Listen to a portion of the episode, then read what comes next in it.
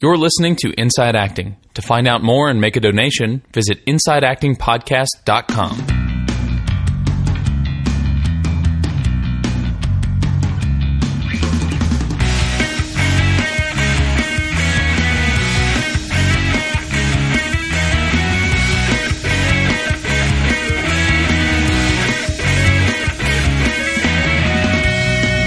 Hello and welcome to episode 98 of Inside Acting. My name is Trevor Algatt. And I'm AJ Meyer. And on this podcast, we interview actors and writers and directors and filmmakers and agents and managers and producers and personal finance gurus and life coaches and all sorts of people. Oh, voiceover people as well. All sorts of people from all over the en- entertainment Someone's going to get forgotten. Yeah, I mean, I let's not let's be real about this. And uh, and then we, we squeeze those interviews in between uh, us talking about our experience in the industry, and then we put it out there in a free podcast on the internet for you every week for free. And of course, as we always say, we are just two dudes with a podcast, so we don't pretend to know everything. We started this podcast because we're looking for the answers, not because we have them. So if you have questions, comments, interjections, elections, uh, evolutions, reservations, uh, contradictions, contestments, that's not a word, uh, you can reach us through various different ways and starting at our website, insideactingpodcast.com.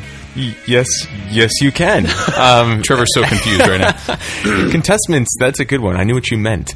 Uh, on, on this episode, we have part two of our chat with Billy DaMota. He's a casting director as well as a musician and a filmmaker. And um, he, you know, the first part, if you guys heard it last week, was pretty good stuff. We got some great listener feedback about that. In fact, we've got some listener feedback on the show about it. Yes. Um, Yes, so we do. we're, we're excited to kind of dig into to part two, and we hope you are as well. So make sure you stick around for that.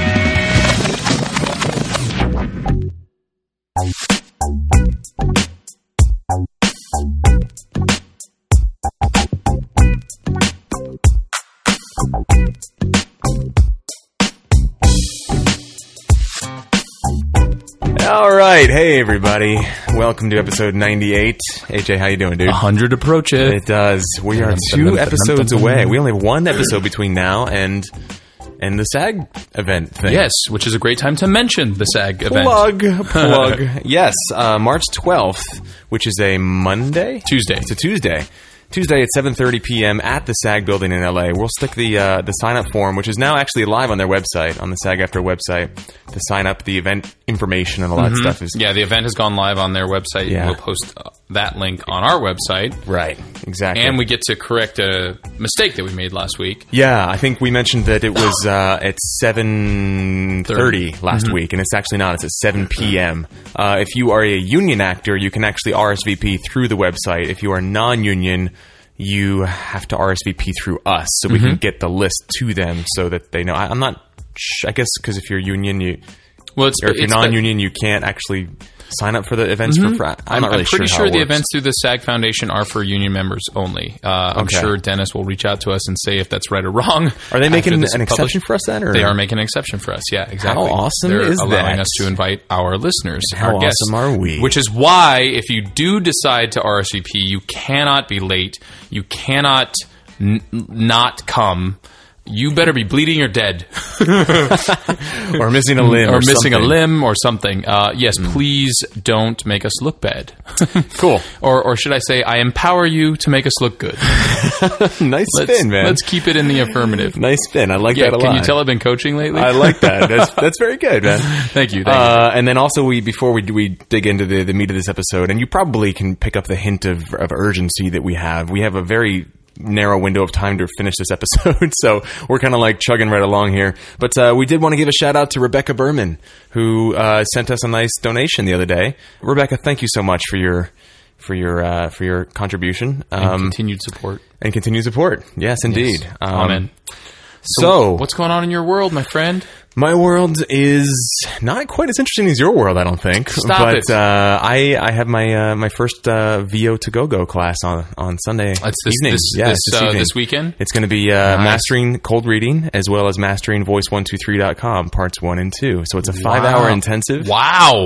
Um, with in- with now, a, are you doing this all solo? Like This he's is all not, solo. He's not even going to be there He's to kind be, of like. David's going to be in San Francisco. Wow. So this is uh, this is my gig. Uh, I'm teaching his curriculum, as it were, but you know, I'm I'm doing it. And you've seen him teach this material before? This material I have, yeah. Interesting. Yeah. Okay. Yeah, so so it's it's all based on on his work, you know, obviously. But uh, I'm I'm really honored and excited to be doing it. And Yeah. there's also a free, not free, but it's included in the in the price of it, which is there's a uh, a, a, vo- a voiceover workout. So there's like copy that's included with the curriculum materials. Curriculum sounds like a weird word for this. Mm-hmm. Like the handout? Yeah, the handout. And so there's a free on on mic voice workout as well, and I'll be coaching people through that. And I, I'm super stoked for it, man. Um, I'm actually going to be having dinner with him tonight, and we're going to chat more about Oh, this perfect. this partnership and. Um, really honored to be to be a part of it. So Yeah. I've been working on that this week. I've been building up my my Beachbody coaching business, and you know, just um, living the dream. Yeah, buddy. Yeah, yeah, Yeah, you're starting another challenge group, I think I read. I am. Yeah, March 11th. We're doing an insanity challenge group. So I'm looking for uh, five or six people who are ready to commit to insanity for 60 days. Um, you'll be coached by me, and you'll have the support of this this small group of people to make sure that you complete the program and get an amazing outcome, an amazing result. So, does that make two going for you? Do you have more going on? Uh, I just have those two. The, the IAP challenge right now, which Uh-huh. is which is kind of a free for all. It's like anybody can do whatever they want as long as they have a goal. Um, but I find that when people don't have a specific program to stick to that they're all doing together, it's really easy to just fall off or forget about it or put Yeah. things off. So Yeah. so um, interaction and participation on that group is a little spotty. So uh, I really think Myself included. if we if we all commit to one program and do it together, it's a lot more likely that we'll all succeed. And there have been studies all over the place that that prove that when people do it together, it's it's the likelihood of achieving your goals Mm-hmm. yeah, is much greater. and uh, accountability and stuff. I mean, that's what a that's what a you know power group is all Exactly. about. You know, I'm glad master, you said that. Masterminds group. It, it is. It's a mastermind group for fitness, is what it is. So, um, so yeah, that's starting up uh, on March 11th. So, if anybody listening is interested in being a part of that, you don't have to be local to LA. You just have to have an internet connection and a copy of Insanity. And uh, if you don't have a copy, contact me. I can get you one. And if you don't have an internet connection, you're probably not listening to this anyway. yeah, right. Um, so that's my world, man. What's new with you? Um, so I started rehearsals today, actually, or yesterday, for um, my gig at the Boston Court. Uh, very much looking forward to that. And I also booked. I don't know how to put this. Those short stories. I booked a booked a reading at the Geffen. Now you're gonna have to tell me how this happened. Which Which is really awesome. Awesome because it's that's one of like the premier theaters in LA. Yeah, the Geffen and the, the Douglas are like right there on the same playing field. Yeah, sure. Yeah, yeah, yeah. Um, very much so. Yeah, that's a good parallel. Um, so, for those of you who aren't in LA, there are smaller equity houses, but they are equity houses, and they're very reputable equity houses.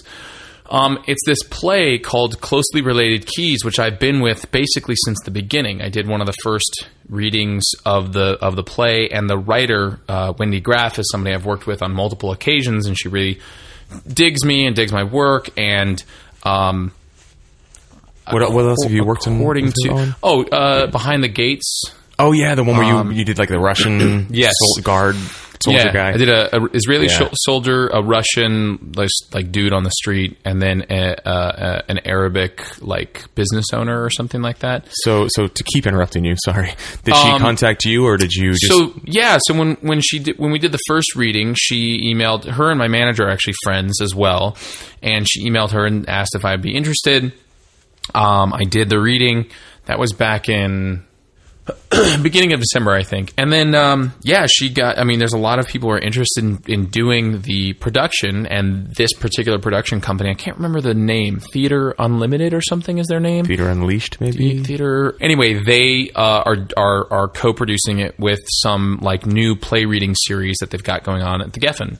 Awesome. So I am I'm sort of you know because I had worked on the reading before and being asked on again essentially. Asked so you're invited. You didn't you didn't I did have not to audition for it? I didn't this. audition. That is like the actor's dream. Right, so it's just like another example of like maintaining relationships, and you know, Yeah. it's there, there's I don't know that there's any big learn here that we haven't already talked about on the podcast, other than revisiting that you know, Yeah. Well, it, creating and maintaining relationships is really really important. yeah, and it's just further proof that the people skills that you've been cultivating over these past few months are are paying off. Even though this was thanks, kind man. of prior to that work, um, your intention and your your abilities are clearly having an effect. Yeah, I don't know if I don't know if my manager was being serious, but she said that uh, Wendy had told her that she essentially wrote the part for me, and that uh, she got really, really excited when I was when I agreed to to do it again. So, you know, I don't know. I don't know. It, maybe it's maybe I'm having a self worth conversation, but I don't, I don't know if all that's true. But if it is, awesome. I'm excited to be on board and um, and looking forward to doing our reading at the How Gap. cool, Holy man. crap! How cool. Yeah. That's so great. Well, congratulations. Thank you. Yeah, so I got to uh, reschedule. I was going to teach my digital actor workshop at USC this week. I got to reschedule that because I have daytime rehearsals for the Geffen. It's uh, I'm I'm I'm I'm really busy right now, but it's all acting.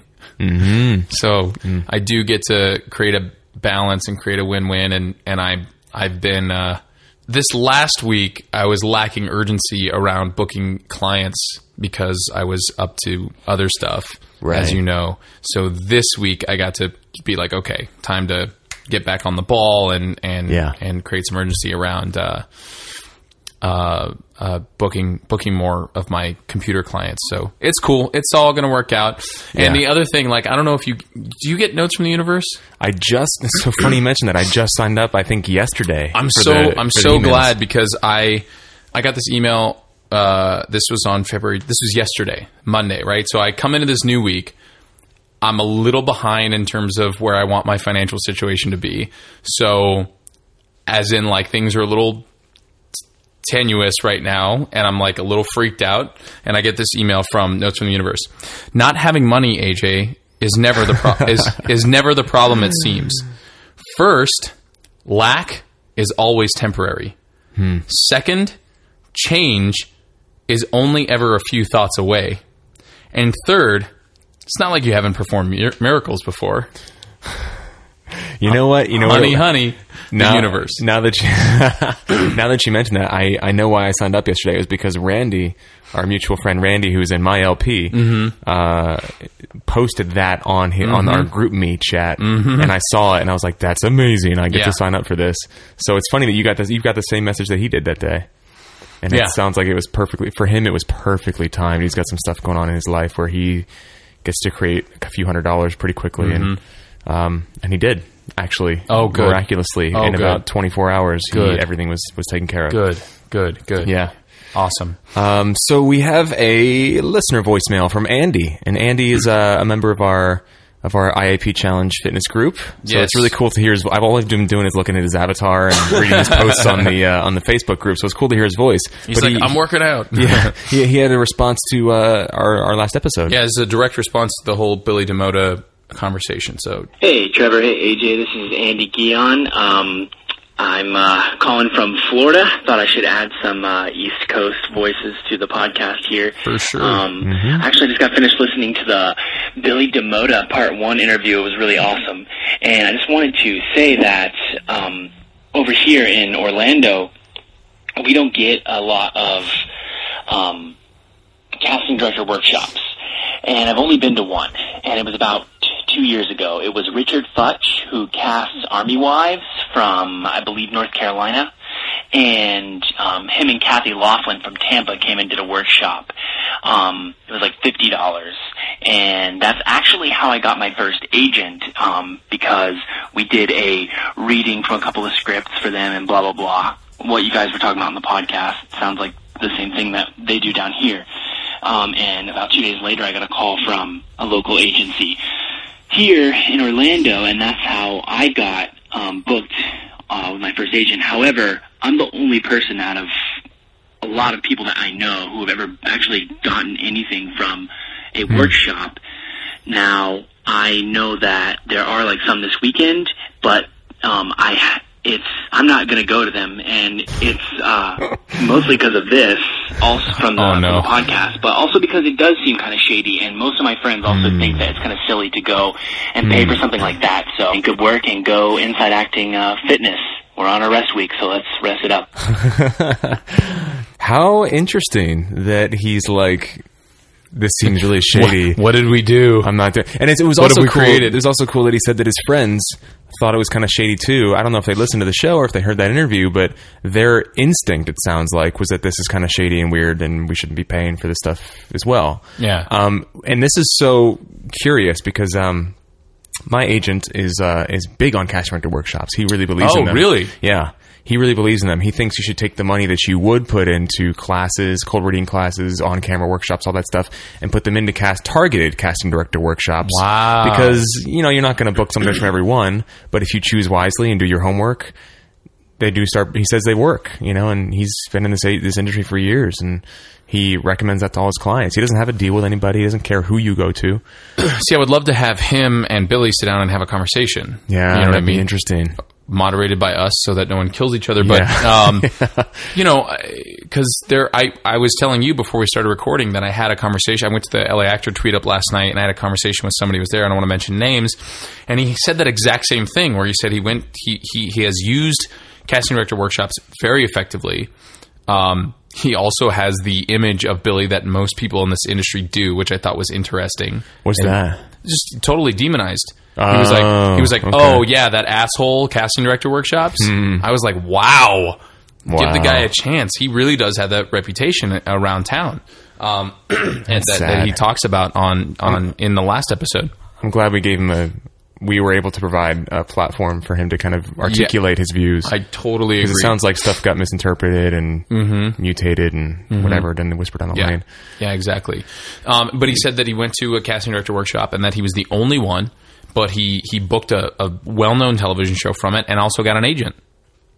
And so I, you know, but he also said the same thing that Andy was just saying, which is that he was the only one Huh? huh. that had any type of success from it. And, you know that's that's so weird. When I first got out to LA, my first casting director workshop I ever did, I paid for. I went and I was um we were on a break and uh, I was just getting a drink from the water fountain or something, and this guy started talking to me, and we were just talking, you know, where are you from, like who's your agent, like that kind of stuff, and and I said, oh, you know, this is my first workshop. I'm kind of new to the city, and and he was like, dude, and he's like, they can be a pain in the ass, but these things work. He's like, I don't even have an agent. I've booked all my work through casting director workshops. He's like, if you just keep at it, they do pay off. But then I have stuff like Billy and my own kind of internal compass says like I just feel so gross doing these. Yeah. So it's a weird like ugh, which path do you take, you know? Or do you do a little bit of both and I, I think it would be different if it was free. I don't even think we'd be having this conversation if they were free. yeah. Because that's we, where the well, we legal- wouldn't obviously. that's where the legal you know question comes in and I, and it's not like I'm not I'm not a prude I'm not saying you have to follow always follow the rules and like we shouldn't be doing this because and I'm wagging my finger at you know actors who do it's just it's what Billy was saying like there used to be a time when casting directors did their freaking job and went out and found actors yeah. a and B, even if the CSA, like the story that Billy told, even if the CSA threw the rules out the window, that doesn't change state and I think federal law that say you can't pay, like it's illegal to accept money in exchange for potential employment. Mm-hmm. Which is essentially what they're doing. And I think the loophole, quote unquote, is just that they're not the producers, they're the casting directors. So they're not the ones giving you the job. They're bringing you in to show you to the producers and the Right, directors. right, right, right, right. Exactly. It's the illusion, but really they're just they're just the gatekeepers. They're one of many. Yeah. They're yeah. one of many. So I don't know. I'm I'm I I like I said, I was very enrolled into Billy's point Billy's argument. And maybe it's just because I haven't had success with casting director workshops myself. Maybe it's because I haven't gone to them in a really long time. I don't know, but I I would prefer to put my money elsewhere. Well, Thus is- continues yeah, the I was debate. going to say this is a conversation that just never Inevitably. ends. Yeah, I know. Uh, and I would love to hear people chime in on, on either side of it, uh, just just to get a kind of feel, like take the temperature of, of the community. Where are people Yeah. with this? I'd be really curious to hear um, who's had success with them and who's been just burned one too many times. Please uh, let us know. And it's not a black or white issue. It's not like we could like put out a survey and have it be effective or or show us any type of information. It's like, you know, would you attend casting director workshops? Yes or no? That wouldn't give us anything. Even if Right. we came up with a, you know, percentage, it wouldn't give us anything. It's like the yes and why and the no and why. Mm-hmm. Or Yeah. the maybe and why. Yeah, exactly. Cool. Well, uh, hopefully that sparks a discussion and we get some emails and some Facebook posts and all that fun stuff. Careful what you wish for. I would love that actually because this is like probably the most contentious topic and the most kind of talked about and, and recycled conversation. Recycled meaning we keep coming around to it. Yeah. Kind of conversation on the show. On that note, let's jump into part two Yes. of our chat with uh, Mr. Billy DaMota, casting director, musician, uh, film writer, and director. And on this section, there's a there's a little bit of his of the casting director kind of uh, dialogue, but then we also jump into his experience making his film. Yes. So enjoy this, guys. We'll catch you on the other end.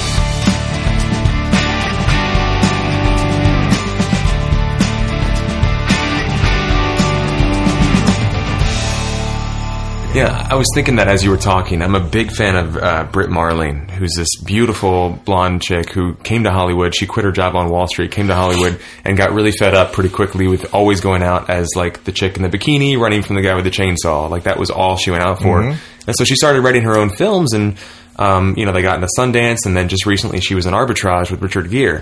And I thought, what a great way to earn your way into Right. the industry, Right. And that's why that's one of the reasons we're such a we have such a focus on like the the DIY actor, the filmmaking actor, Right. content creation. Right. I totally agree. I mean, I'm a big fan of you know actors creating their own content, and you know, now with so many venues for them to put their work out there, you know, it's it's a great way to get seen.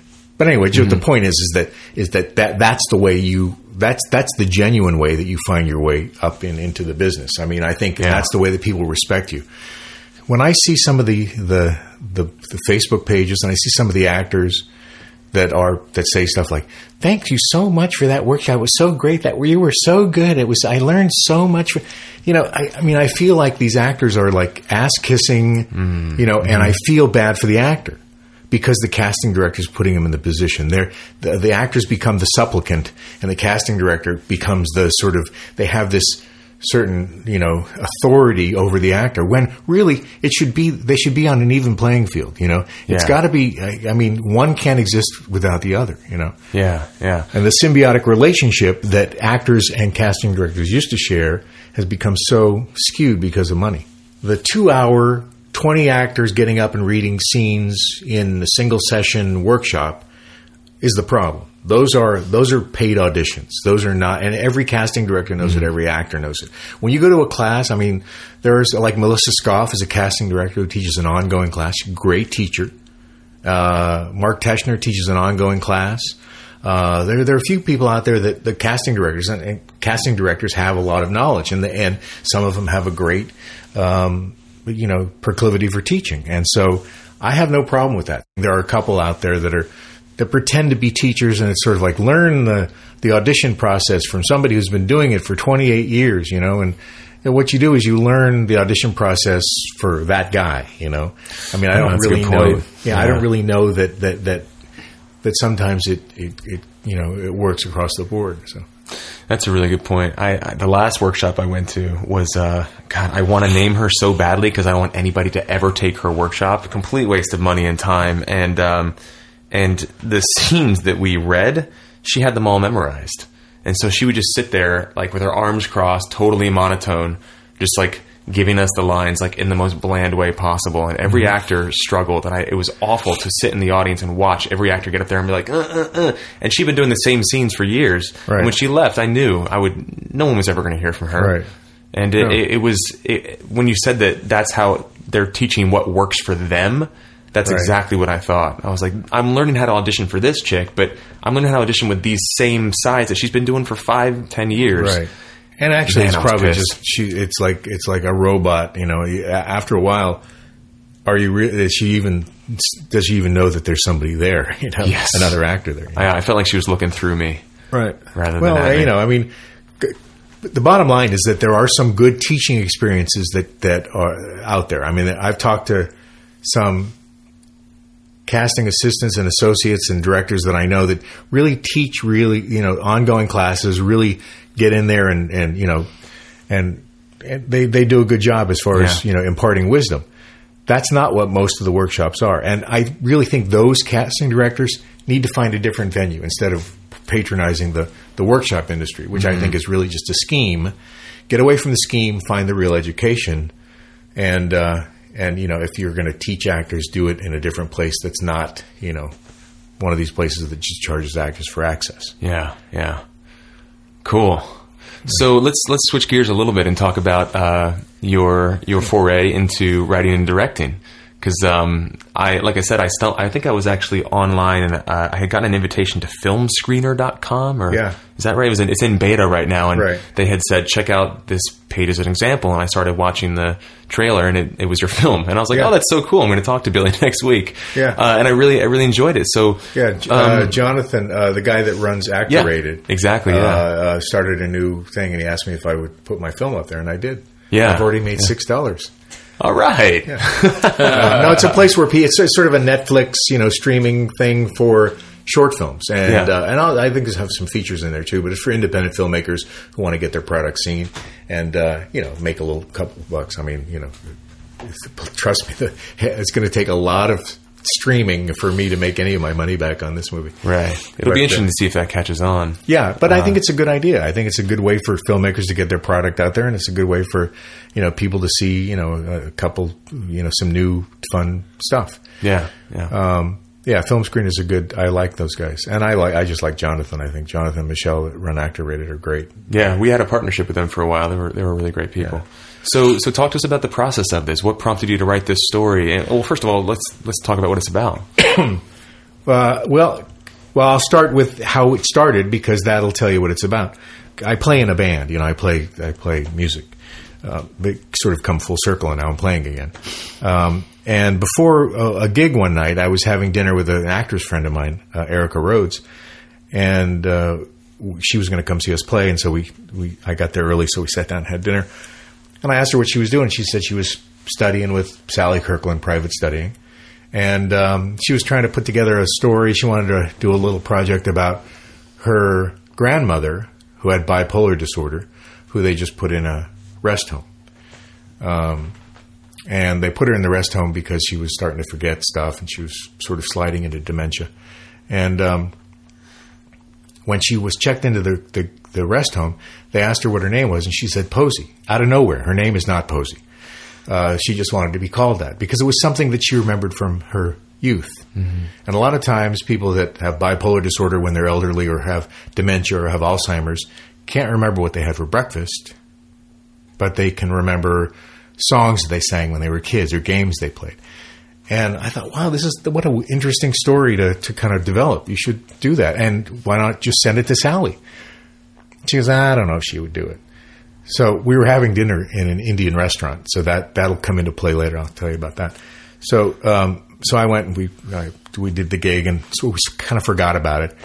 One night, three in the morning, uh, you know, my creative juices flowing like they do in the middle of the night. I just sat in front of the computer and and typed for two hours and wrote a 15 page short screenplay based on the the conversation we had. And uh, we called it Posey, and uh, I called it Posey, and sent it to Erica, and she said, "I love it. I think it's great." And I said, "Well, send it to Sally." She goes, oh, "I don't think she'll do it. She, you know, she's pretty particular, and you know, she's expensive." I, well, okay, whatever. So she sent it to Sally anyway. Didn't hear anything, so I put a breakdown out, looking for a Sally Kirkland type. I can't wait to hear what happens. So Sally called Sally called Eric and said, "I thought it was mine. I thought you wanted me to do it. I thought it was for me." yeah, but we weren't sure if you were going to. So Sally and I met. And I'd met her before because I used to teach at Strasberg, where Sally also taught, and um, and so we met uh, again at her apartment and in West Hollywood, and for three hours just sat and chatted about the movie with Erica there. And she was sold, and she decided she wanted to do it. And um, so the film is about a woman uh, Posey, Sally Kirkland, who is suffering from the beginning stages of Alzheimer's, whose granddaughter is is has has the terrible task of finding a place for her to stay because she can't take care of her anymore. So she takes her to a uh, an assisted adult assisted uh, facility, um, and uh, while the granddaughter's talking to the doctor, they've checked grandma in. She's up in the room. Grandma escapes. Posey escapes. We don't know where Posey's gone. Now, before this, she's had a this really passionate, you know, angry kind of fearful conversation with her granddaughter that she would rather kill herself than be in a place like this and and be a burden on anybody. So now Posey's gone. Everybody's freaking out. Nobody knows where she is. Hmm. She winds up on the beach where she and her husband used to go when he was alive. To, I mean, the beach is the metaphor, of course, the ocean for freedom, and uh, and she sun gets in her eyes, she falls asleep, and she wakes up and she's in the middle of a Bollywood movie, and she's the star of the movie, and so it's her fantasy, basically, or is it that she goes into a place that's a better place when we think about where Alzheimer patients go, but sometimes we, we, we think the worst. It's a dark, sad, painful place. Maybe it's not. We don't know. You know, maybe they go into a, a place that helps them, you know, deal with their environment. In the movie, she, uh, I'm giving it all away, so now you don't have to go to filmscreener.com and rent it. um, but uh, in the movie, she meets all the people from the rest home dancing in, in the in the in her Bollywood scene. Mm-hmm. So when she wakes up on the beach and Grandma, what happened? Are you okay? I'm sure they go back to the rest home and all the people are you know it's like the Wizard of Oz. They're all standing there waiting to greet her and you know say hi and she's now home and she's comfortable and that's the end of the movie. Hmm. So go rent it filmscreener.com. So, so let's talk about the experience. I know you said earlier that it was a lot more challenging to direct a film than it is to direct the casting of a film. Right. So, tell us about some of the challenges that Actually, you it faced. wasn't it wasn't challenging directing. I love directing. Yeah, it was the producing stuff. that producing. It was- really yeah, freaking out sure. about. No, right? directing was easy. I mean, I, you know, putting people in the where, where they belong, giving them motivation, finding you know the the character. That's great. And as a director, I did all that. Understanding where the shots go. I had a great DP who uh, sadly just passed away this last week. He died in a helicopter crash up in Acton. Darren Oh, no. if you heard about the helicopter crash, I did. They were shooting a military uh, doc, uh, uh, sort of reality show, and the helicopter just they they're still trying to figure out why it crashed, but it just 500 feet straight down to the ground. no. He was our director of photography. Amazing man with an amazing eye who shot our movie and really kind of guided me through it. I mean, the great thing if you're a first time director, it's always amazing. Uh, uh, it's you know if you if you've got a great DP, and I did, and I was lucky Yeah. because they Yeah. they sort of he sort of pointed me in the right direction. Um, I mean, I knew what I wanted, and he knew how to get it. So, uh, and we got it. It's a great look. I'll s- I'll send you the movie so you can see it. cool. Um, I'd love, love to see it. So, uh, but so every day was was uh, was was wonderful as far as as far as actually directing the film. It's just that getting into you know the editing process and finding the music and um, you know and just the, all the post production stuff, which I was completely you know uh, you know in in the dark about. I had no idea about anything. I'd never made a movie before, and I had to rely, thankfully, on my you know relationships I've developed, relationships I've developed over the last uh, 28 years. You know, casting, but I had a lot of great support in helping people. So I know where you can find a good sound editor, and oh, I know I know a great composer, and I know a you know a, a great editor, and so they kind of pointed me in those directions. And thankfully, I got everybody to sort of hop on board for not a lot of money, and uh, was able to, to to finish it up. It was just a lot of um, post production. I mean, shooting the movie took four days. Finishing the movie took another four months. So Yeah, as it as these things are wont to Right. do. Yeah, I think not knowing, not having any idea going in actually makes it. I don't want to say easier, but it You're right, It, it, it makes Yeah. you more amenable. motivated. I don't know what the word is. no, but no. Also, like, what not happens is that is that you it's like you like you don't know what mistakes that you that you shouldn't be making. I mean, you you sort of like it's a discovery thing Yeah. along the way, and sometimes you sometimes you do things uh, just from your own natural instincts that happen to be correct, you know, eh, based upon your your you know your experience. Uh, and if they're and sometimes you you have, you have to go the long way around to get there. But the learning curve is is even though it might be greater, is really good for your experience. You know, I mean, for your for your you know your life experience. Yeah, Yeah, and there's no there's no fear. That's that, I think that's what I'm trying to say is like if you don't know what you're in for, you have nothing to be afraid of. No, so I was the afraid. fear doesn't. I was afraid. you were still afraid. I was even afraid though anyway. Yeah. Yeah. Turn the lights on. Why? Where am I? No, I, it was. I, the thing is, is again, I'm joking. I, I, I usually am fearless when it comes to anything. So I, I went into it figuring I can I do this. this. I know how to do this. Yeah. it's a piece of cake, and it actually turned out really, really good. I mean, without a lot of fixing. I mean, you know, usually, you know, people when they go in not knowing anything, you know, they learn, they they make mistakes, and then they wind up you know patching it up along the way to get to the final and- product. Yeah. yeah. none of that. I didn't have to do any sound editing at the end. I mean, no ADR, no looping, no nothing.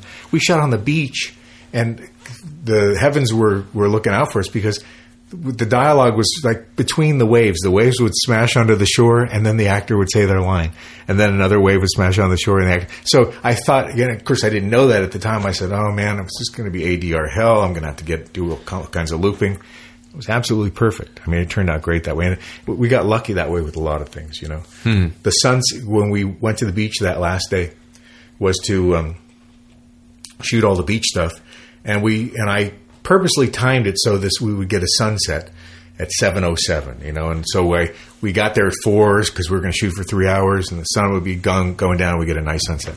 No sunset, right? The sun was all gray, and it was like you know kind of windy and kind of nasty looking in Malibu.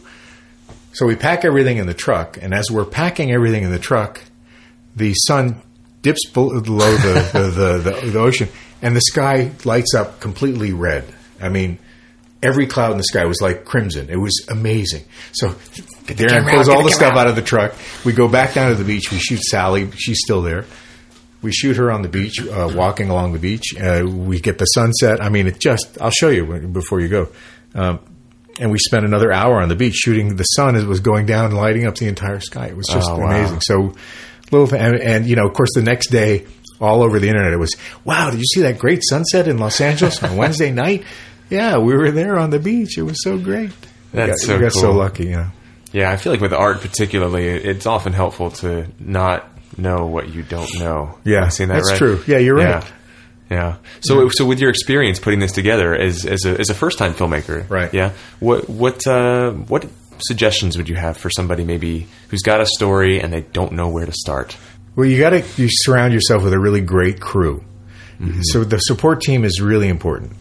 Um, you can't just go out and buy a 7D and and have a script and make a movie. You got to find somebody who knows how to shoot. You got to somebody who understands light. You got to understand uh, find somebody who understands sound. You have to um, you have to find great talent. I mean, you know, you have a great script and you got great talent is is the start, but you got to make them look good. So you know, and sound good. So, you know, cr- surrounding yourself with a really great crew, and and sometimes it's just like finding the the guy who just graduated from film school who, with, with a degree in sound editing who wants to, you know, who will come to your set who because he because he wants to do. Sometimes you'll you'll get a really great. Sometimes you'll get somebody that's a little bit, but you know, the thing is, is you surround yourself, you try try to surround yourself with people that know what they're doing, and uh, and you can find people not expensive in this town that will help you put your thing together. But the support team is really important. I got really lucky because I was working with a company called thecastingdirector.com, and um, they make their own movies too. They're they're they're make short films all week. They're doing one right now. Um, you know, they have like production teams and people get. So I got a lot of support from them. I got all my PAs came from them. We got some camera people that work for them, uh, that worked for us from them, um, and Mike Valentino uh, helped produce our movie. So. Uh, it, you know, it, that was a blessing for us because you know we would have paid, you know, tens of thousands of dollars for the same kind of support in the in the real world. You know, You know, my, my experience in this city is that everybody wants to be working on something. right? But so few people have a script or a story. Right. So everyone just kind of sits around like, let's shoot something. What do you want to shoot? I don't know. So it's like all it takes is somebody to just, like you said, just like even just glean something from a, a short conversation you had over dinner. Right. But then Just you got to write it down. Write it and You have to make a script out of it, even if it's a short script, even if it's a five minute script. And Right. what I've been finding out now with the festival circuit is that there are so many venues for you to send your movie to. I mean, there are the five minute film festival. So if all you can afford to do is make a five minute movie, there's a place where you can show it. There's Mm-hmm. a place where you can submit it. There's a million places for twenty bucks. You can send your, you know, for ten bucks for free. There are um, amazing opportunities for you to get your film out there and seen. You start your YouTube channel, uh, you know, and get your, you know, your Vimeo channel, whatever, and get your movies up there. Put out a blast, to all your Facebook friends, you know, start get stuff to go viral. People see your stuff, and uh, you got to start with a script, though. It's it really, Yeah. you know, the ideas is is the seed, and the script is the fruition. You know, so. Yeah. It's funny how quickly that becomes a stumbling block for people. It's just writing it down. I got really lucky, and I and I, you know, it was like a trance. It was, you know, I always think because I'm a songwriter too. I always think that, you don't really write anything. It's sort of like floating out there, and you just have to know when to grab it and see it and recognize it. And that's what happened with uh, with Posey. It was just, you know, I took some of her ideas and my ideas and put them together, and it has really a beautiful script and a beautiful story. I mean, it's almost like you know, I didn't freaking write that, but I did. You know, Yeah, yeah, yeah. I mean, Totally. the movie turned out really good. Cool. looking forward to looking forward to seeing it. Yeah. for sure. So we're, bam, there it is. we're we're running out of time here, so we like to wrap up uh, with just a couple questions that we ask all our guests, and they always end up being really uh, fascinating answers. So right. uh, bear with us here as we as we ask you these two questions. The first one is through the through the through the, the ring of the phone. the the first one is is a little out there, but here we go. Do you feel like this industry chose you, or would you say rather you chose it? Um, that's a great question, and I think because of my my artistic nature in the first place, and because of my uh, my experience in the in the entertainment business in San Francisco as a musician, I think I'd always sort of you know gravitated toward the entertainment business, even in Los Angeles. But I think the reason that I'm in the entertainment business is because I was always an entertainer.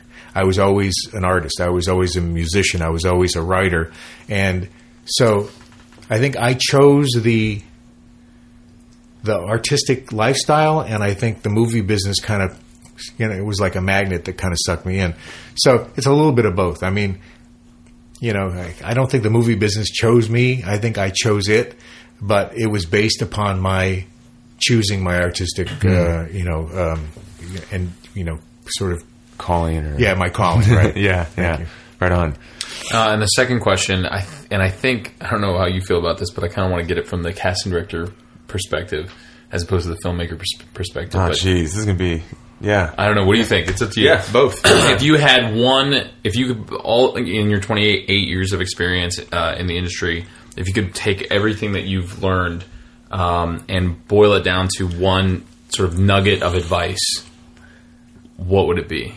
Uh, it would be to be kind. That's the you can start, and I, the reason I say that is because every relationship that I've made in this town that's been a good one for me is because of recognizing that kindness is the, is is the glue that, that keeps us all together. You find people that think like you, that aspire to the same goals that you do, that that have the the same philosophies that you do as far as far as uh, you know the way they treat other people, and you connect with those people. I don't know if you've ever uh, read a book called Think and Grow Rich, but there's Oh, a yeah. Yeah. but there's on a- your- on your yeah, there's there. a Yeah. there's a chapter, and I read it every year, and I just bought a new copy. Um, there's a chapter in there called "The Power of the Mastermind," and the mastermind is what you do with your group, and what the Actors Network does, and what the CastingDirector.com does. Is you surround yourself with people that that that want to get the same things that you do. That that's that uh, you know the rising tide that lifts all boats. You you want to make sure that you're part of the you know part of the the the, the group that that helps lift you up that that you that that you can stand on uh, that gives you a boost. You know when you were a kid and you get the boost over the fence you know in this town it's so it's so cutthroat that people just want to stand on your shoulders and then kick you down so they can get over the fence and fuck you, you know? So my my philosophy and and you don't ever be kind because you expect people to be kind back to you. It's not a negotiation. You just do it. And then what happens is that people, you know, recognize it and I think you open up the the um the the channels for the kindness to return. So, I mean, and I think that it works in, in all aspects of your life, but for the entertainment business for me, you know, when there's so much people, so many people trying to, you know, you know, stab you in the back, or even stab you in the front, uh, I think it's really, uh, Why not just make it obvious? yeah, exactly. Yeah. I just think it's good to, to, to you know, to, to be nice. You know, when I- when I first moved out here, I got involved with uh, an acting coach. Uh, it was a really unhealthy, awful thing, but um, he he started to introduce me to the people that he knew that were you know in high places. And one commonality that I found amongst everybody was that they were the most gracious, generous people.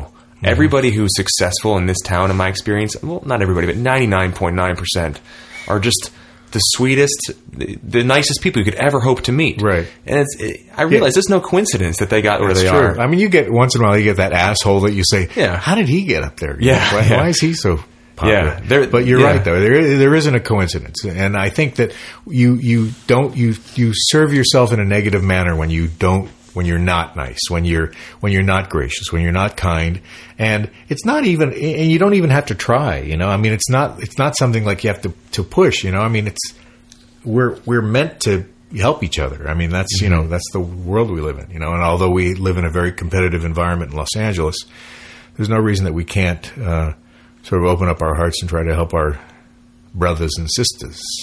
Amen. Well, Yes. okay, perfect way to end the interview. Uh, if people want to find out more about you, and especially your music as well, which I wanted to ask about, but we didn't have time, uh, where can they go? Find me on Facebook. You can find me. It's, uh, it's I think it's forward slash Billy DaMota, um, I, or you can follow me on Twitter at Billy DaMota. Um, or you can email me if you have specific questions at castboy, C-A-S-T-B-O-Y, at castboy.com. Um, and you can find out about Posey the movie at about.me forward slash Posey, P-O-S-E-Y, the movie. And, uh, and you'll learn all about the movie and where it's going. So Right on. And we'll make sure to stick all those links on our website so people can Yeah. find it easily. very cool. Well, Billy, thank you so much for, for opening your home to us. My uh, pleasure. For sitting down with us. That'll I know be our- fifty dollars, please. Yeah. Oh my God! You made the joke before I had a chance.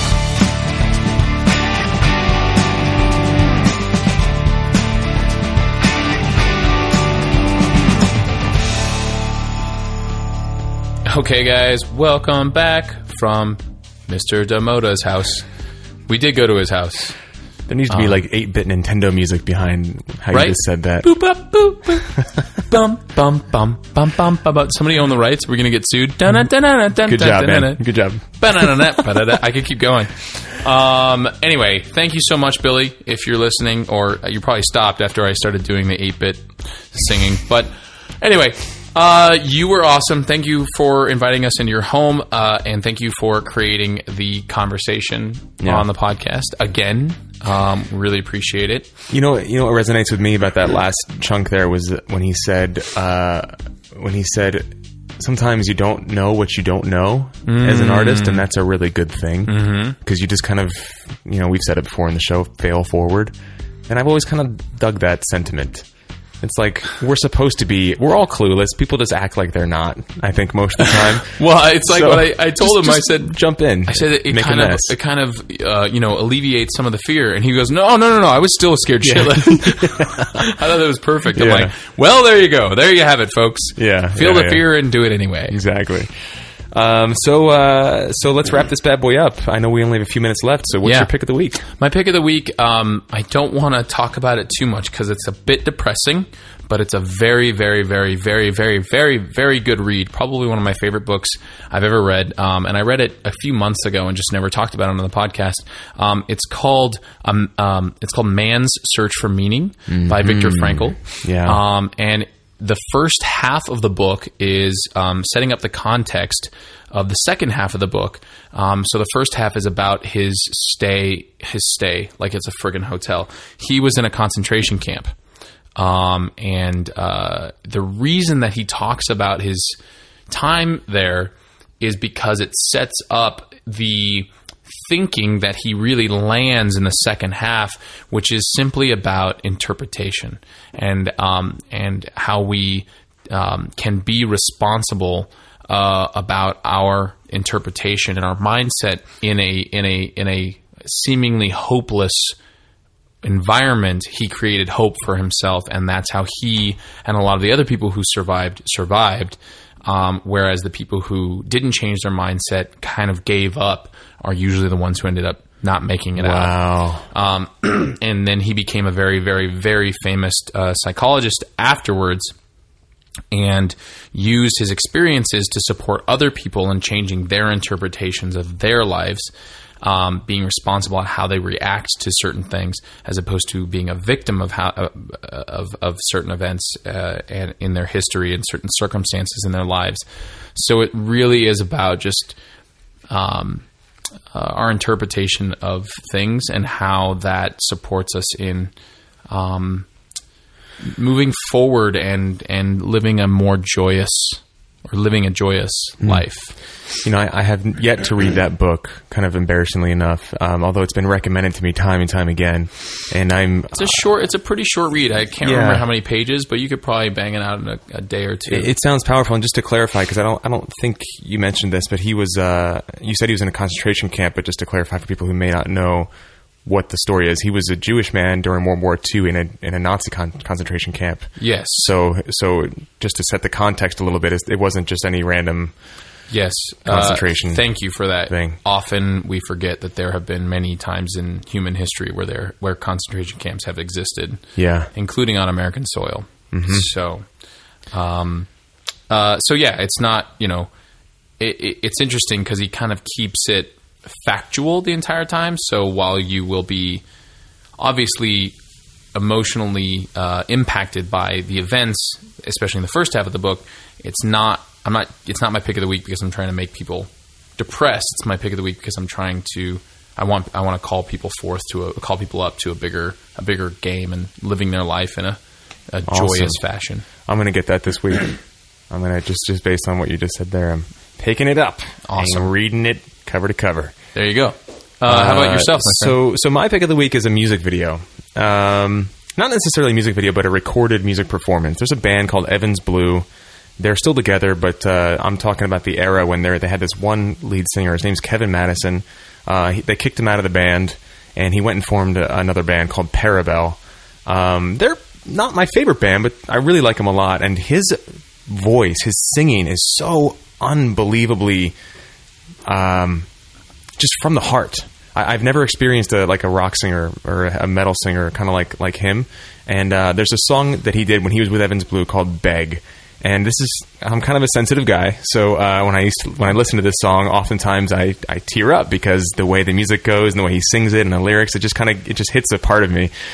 Um, and I so I love the recorded version, but I found the the acoustic version they did of some live acoustic show uh, on on YouTube, and it's just so powerful to see this guy sing it kind of raw acoustically. So I'll stick the link on the website, but the song is called "Beg." Uh, Evans Blue, Kevin Matisyn. This is from the Kevin Matisyn era, and it's powerful stuff. awesome. So uh, yeah, I mean, just goosebumps just thinking about it. Yeah. Uh, so uh, You're before- alive, before man. Before we wrap up, we do have a listener pick of the week we wanted to mention from listener Lee Vang. He's actually uh, what am I trying to say? He's actually contributed listener picks of the week previously, and this one is a as a blog post on the Casting Frontier website, and it's all about how um, how how um, what's her name? Why am I drawing a blank? Naomi Watts basically started her career and how long it took her and how much crap she had to kind of wade through and and then eventually what what it was that actually helped her kind of find success. So I don't want to spoil the article for people who are going to read it, but uh, it's a powerful read. So make sure you guys check it out. Link is on our website. I think Lee actually posted it in our Inside Acting Facebook group as well. So many of you have probably seen it, but uh, definitely worth checking out. So there's three picks of the week for you. Wow. So so get busy. Get busy. We're like reading and watching and listening. Mark. Yeah. Um, so that does it for episode 98. I know you got to roll, dude. So um, I gotta take off. Let's wrap it up, man. yeah, I gotta episode get moving. 98. Lots of ways for you guys to get in touch with us, support us. We won't even go through all of it because you've heard it a million times. Um, hit, hit up our website, insideactingpodcast.com, to donate, subscribe, listen, follow, join. You name it. You All can probably above. do it there. Oh, call, comment, whatever, you know? um, Yes. yeah, so so that's Awesome. it, dude. Episode 98. I'm Trevor Algatt. I'm AJ Meyer. We'll see you next time. And in the meantime, see you on March 12th, y'all.